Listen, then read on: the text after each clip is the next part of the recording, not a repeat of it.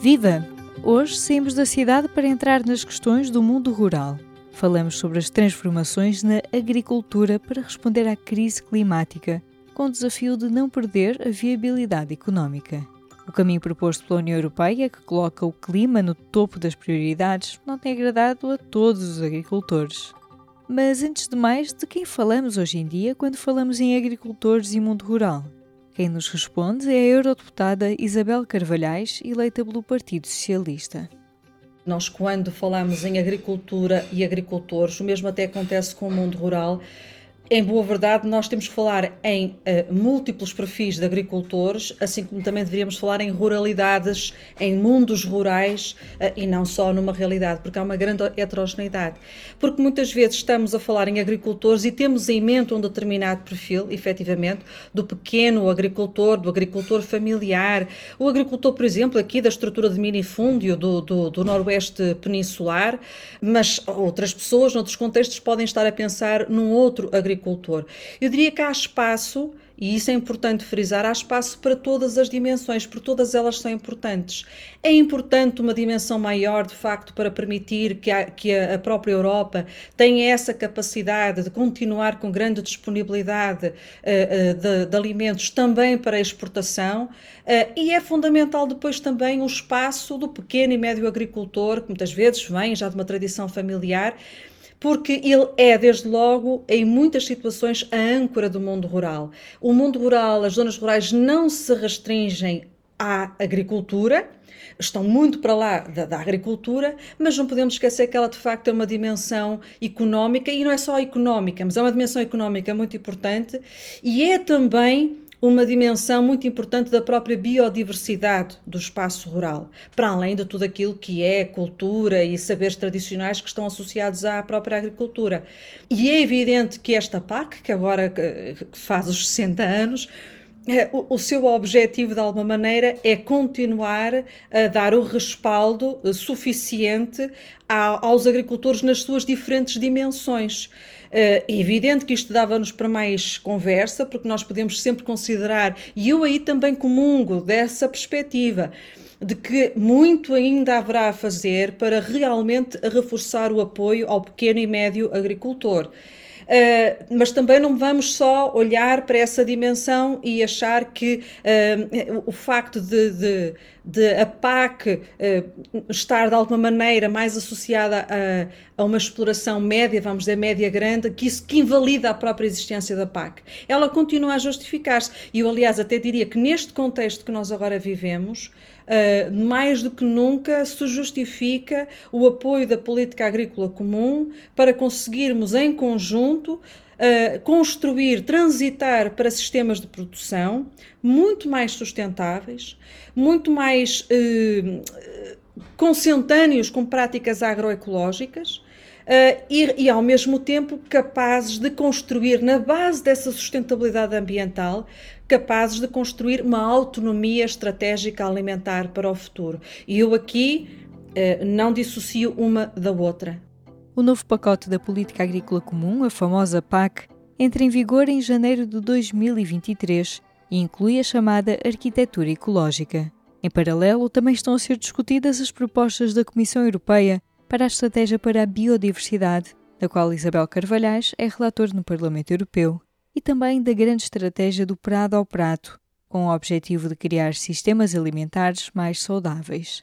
O eurodeputado Álvaro Amaro, eleito pelo PSD, torce um pouco o nariz ao que considera serem mudanças por decreto e questiona se estão mesmo a ser garantidos os apoios aos agricultores, já que produzir de forma mais sustentável pode significar produzir menos a Comissão Europeia, quando tomou posse, definiu aqui umas causas, umas bandeiras. E bem, mas depois, o que ficou claro nestes debates é que o Sr. Franz Timmermans, o vice-presidente da Comissão Europeia, a pressa era tal para aprovar o, o Green Deal que não se deu conta dos tais estudos técnicos, científicos, que tinham aquelas consequências.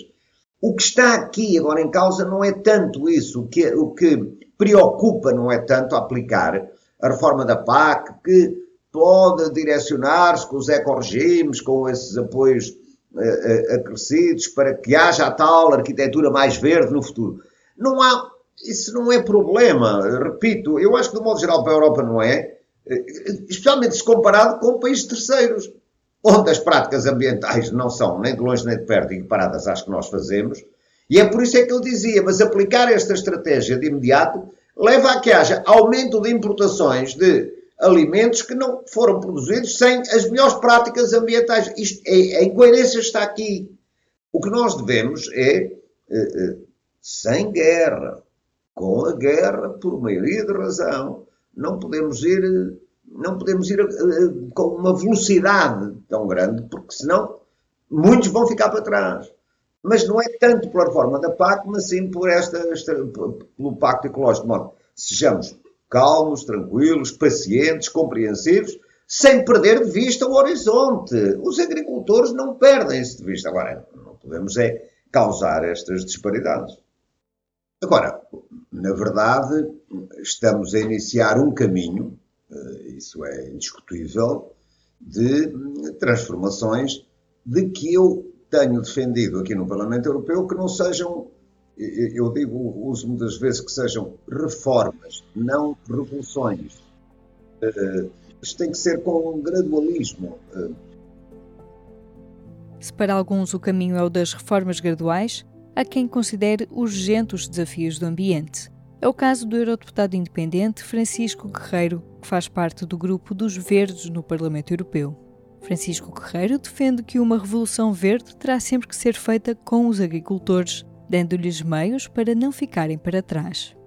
Acredito que, que nós vamos efetivamente ter uma revolução da agricultura, uma revolução positiva. Portanto, uma revolução não tem que ser feita com, não tem que ser feita com desperdício de recursos, não tem que ser feita com nacionalização de bens ou privatização total de todos os bens, no seu contrário, tem, feita, tem que ser feita com base na ciência e com base nos, nos parceiros que já nos vêm indicando que nós temos que ter uma agroecologia muito mais efetiva, temos que aproximar o campo nas cidades, temos que uh, formar muito mais agricultores, temos que integrar mais agricultores jovens no nosso tecido empresarial, temos que ter melhores infraestruturas para ligar, nomeadamente em Portugal, o interior ao litoral, precisamos de internet viável em todo o território, que é algo que também afeta, e aqui de modo generalizado, tanto os pequenos como os grandes agricultores no interior do nosso país. Portanto, há áreas que ainda não têm acesso de alta velocidade uh, à internet, o que é completamente absurdo. Eu tenho que operar neste setor e, portanto, tem que haver aqui realmente uma revolução, mas é uma revolução que tem que ser feita com os agricultores,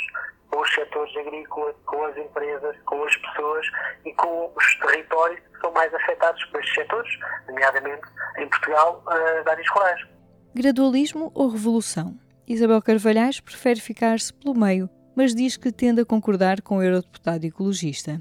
Com esta salvaguarda, as pessoas de facto precisam ter os meios para não, uma, uma revolução pode ser, uh, pode ser uh, o fim, o fim de, de, de, muita gente, de muita, de muita economia, de muitas famílias. Agora, se estamos à espera que isto seja um bottom-up, é? que isto seja sentido, isso era o ideal, é que isto fosse sentido de baixo para cima e, portanto, que a revolução se fizesse dessa maneira. Mas atenção, é obrigação das políticas públicas estimularem precisamente estas revoluções, criarem as condições de contexto. Não é também decretar e agora amanhã-se, né? decreta-se e agora as pessoas pá, façam lá, resolvam a transição, olha, quem ficar pelo caminho fica.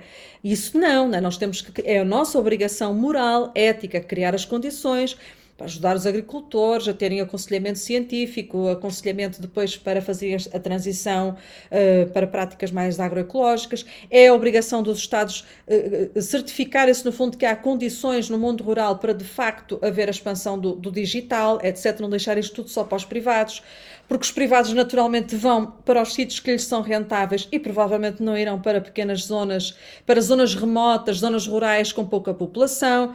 Portanto, nós temos que fazer isso, nós, ou seja, o mundo político tem que criar essas condições de contexto.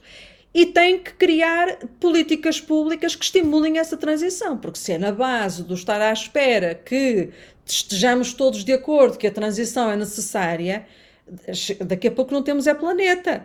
E, portanto, isto tem é que ser acelerado. Não pode ser acelerado de uma forma incauta, digamos, uma forma assim eh, que, que não permita eh, uma transição justa. Este foi mais um P24. Se gostou de ouvir este episódio, siga o podcast na sua aplicação preferida e partilhe. Eu sou a Aline Flor, desejo-lhe uma boa semana.